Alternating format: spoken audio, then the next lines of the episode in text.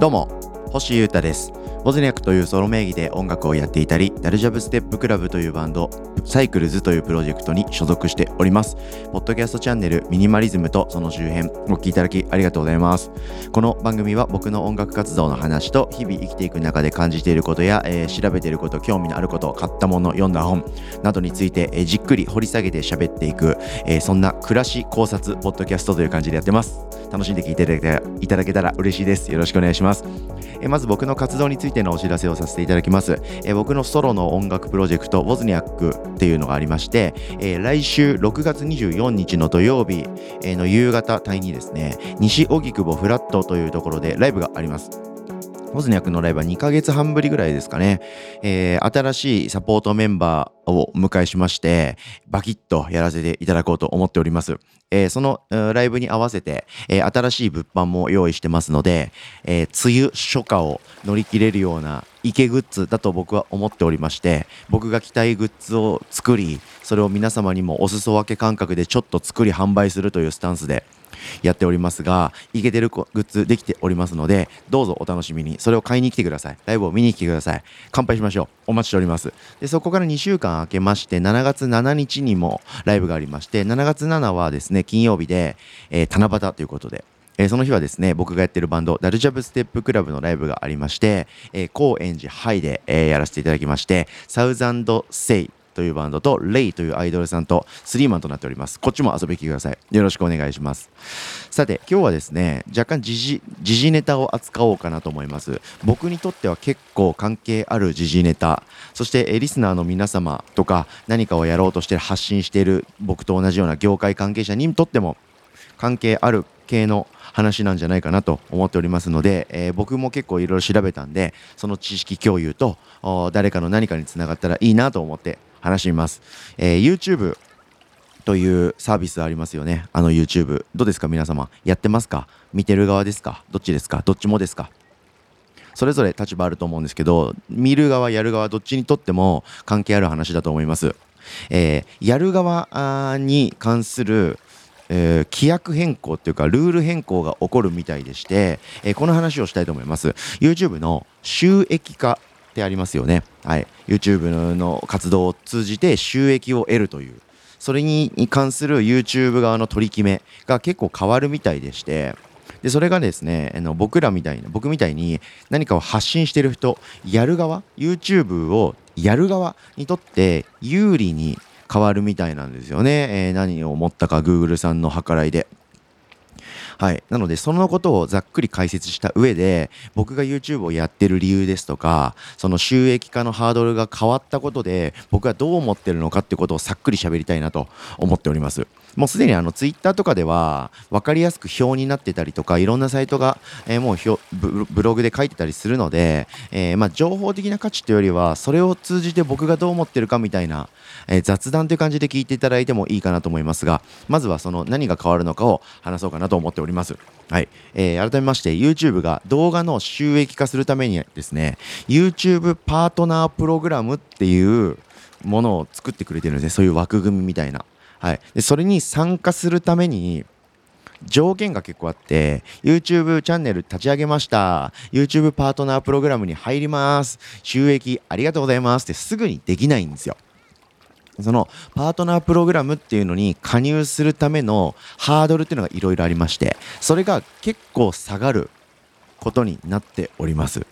はい。これはですね、具体的に何が下がるかっていうと、今まではですね、えー、YouTube ってチャンネルを持ってる人は、チャンネル登録者数が1000人以上いて、これが大前提の条件です。はい。で、えー、かつ、えー、次のどちらかをクリアしてる場合必要があります、えー、過去365日にアップロードした動画や配信の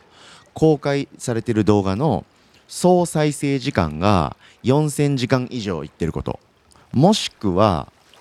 過去90日間にアップロードしたショート動画の視聴回数が1000万回以上いってること。はい。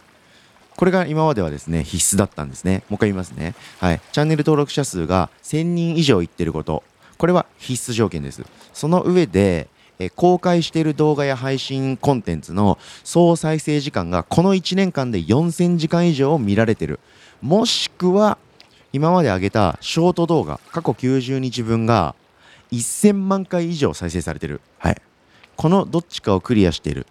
と YouTube のパートナープログラムっていうのに、えージョインできてそうすると何が起きるかっていうとですねなんかいわゆるファンクラブみたいな有料コンテンツみたいなメンバーシップっていう部屋みたいなのを作ることができたりとかそこからなんか通販サイトに飛べるみたいな YouTube ショッピングみたいな機能がついたりですとかあとは一番わかりやすい部分としては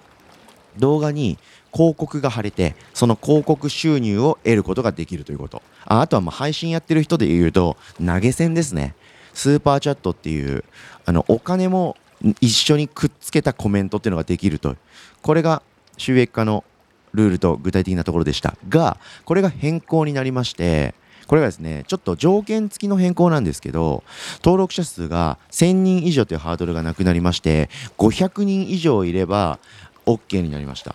はい。あとは必須の条件として公開されている動画が過去90日間のうちに3本以上あるということが条件です。はい、登録者数500人以上と3本以上の動画や配信がアップされているっていうのが条件です。はい、その上で、えー公開されている動画の総再生時間が、えー直近1年で4000時間だったものが3000時間でも良くなりました。ちょっと減ったっすね。で、ショート動画に関しては過去90日間1000万回再生されてなきゃいけなかったのが300万回再生で良くなりました。なので、ショートやってる人は今までの動画の3分の1の再生回数で OK になったと。でそもそもチャンネル登録者数が1000人じゃなくて500人でも収益化ができるようになったというところが結構大きな変更点なんじゃないかと思います。はい、なんですけどこれ部分的な規約変更っぽくてさっきいろいろ言ったですねいろいろできるようになったことってありましたけれども広告収入っていうのはですねやっぱり、えー1000人以上の登録者数4000時間以上の視聴じゃないとダメみたいではい、広告収入はそこのハードルを越すまではできないです。部分的な規約変更みたいな感じでして、投げ銭ですね、いわゆる。はい。えースーパーチャットっていうものとか、えーそのファンクラブ的な、有料コンテンツ的な、メンバーシップっていうものとか、あとはショッピングのサイトにつなげるっていう機能は、えーさっき言った規約変更後のちょっと緩和されたハードルを超えればできるようになるということみたいです。いいですよね。はい、ということがありまして、はい、これを踏まえた上で僕にとってはそれはどうなのかっていう話とか僕はじゃあなんで YouTube やってるのかっていう話をさっくりしたいと思うんですけれどもえまずこのハードルが下がったことこの収益化へのルールが変わったことに対して僕はあざますという気持ちしかないです。ありがとうございますという気持ちしかないです。えー現状ですね、僕、いくつかの YouTube チャンネルを運営してるんですね。で、あと、まあ、お仕事でちょっと YouTube の中の人みたいなのをやってる案件もいくつかあったりするんですけれども、それのほとんどが収益化達成してないんですね。はい、でこの今までの YouTube の収益化へのハードルってすっげえ絶妙にいいルールだなと思いますいいハードルだなと思いまして誰でもそのハードルを意外と超えることができないんですよね。世の中の YouTube チャンネルってなんか目につくものってこう登録者数1000人以上とか余裕で言ってません？はい。なんか何万人とか普通に言ってるじゃないですか。再生回数も何万何回とか何十万回って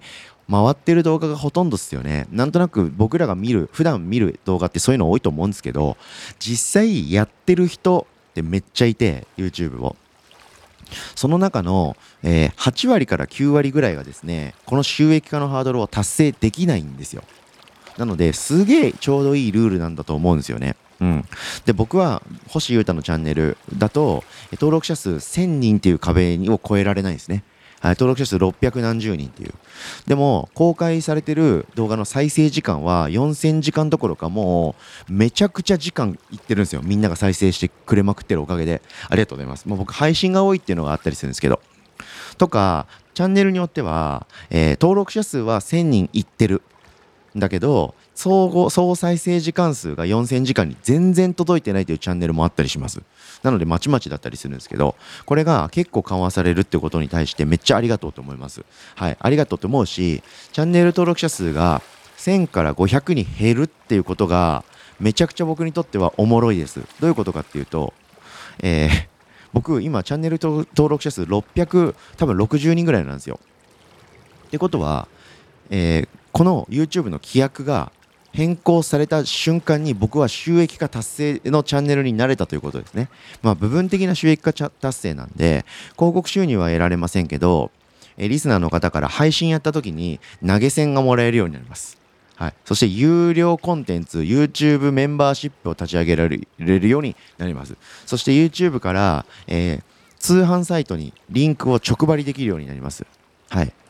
これがまあ部分的な収益化ですけど僕はえー、これ以上何も努力をしなくても今まで通りの活動を続けてさえいて、えー、YouTube のこの規約が変わったら変わった瞬間に僕は反収益化達成チャンネルになることができそうです。嬉しいですね。でこれあの海外からスタートで各国で順次その規約がアップデートされてそのうち日本でもそうなるという状況みたいなので、えー、もう今日から日本のチャンネル僕のチャンネルもそうなったというわけではないんですけど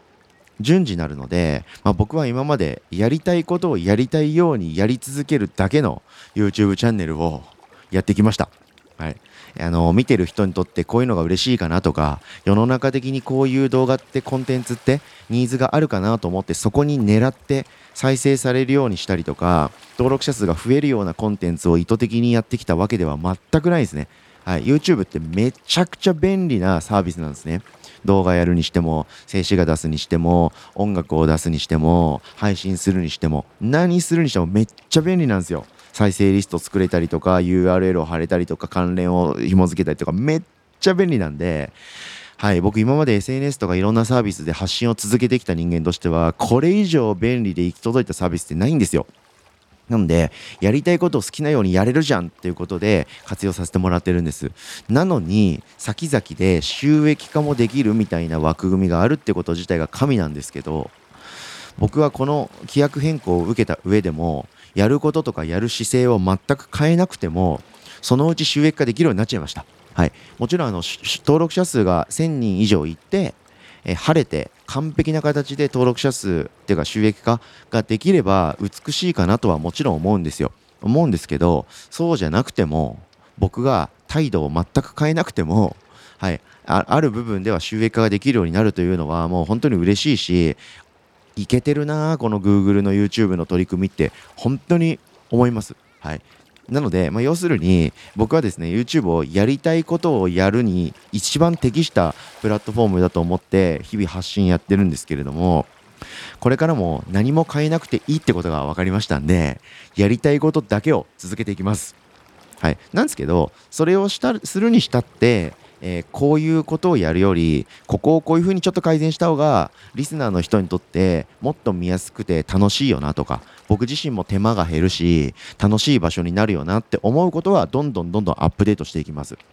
はい、なので僕にとって楽しくてみんなにとっても楽しくて、はい、しかも応援したい人は応援したい相手を投げ銭とか、えーえ、メンバーシップとか入って応援しやすくなるというそういう枠組みがもっと整うっぽいよという話でした。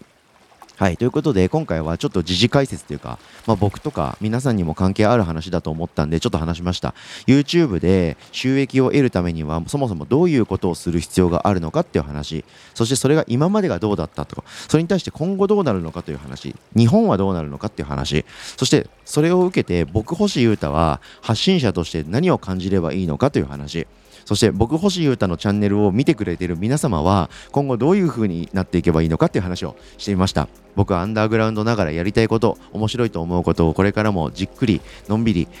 探求していきますので皆さんもチェックしてサポートしてください。引き続きよろしくお願いします。ということで今日はこういう動画でした。お聴きいただきありがとうございました。こういうポッドキャストでした。のが正しいですかね。お聴きいただきありがとうございました。以上、ミニマリズムとその周辺、星歌がお届けしました。そして、ポッドキャストの方もどうにかして収益化よろしくお願いします。Spotify の皆さんご検討よろしくお願いします。ということでお聴きいただきありがとうございました。以上ミニマリズムとその周辺星歌がお届けしました。それでは今日も皆様元気にいってらっしゃい。バイバーイ。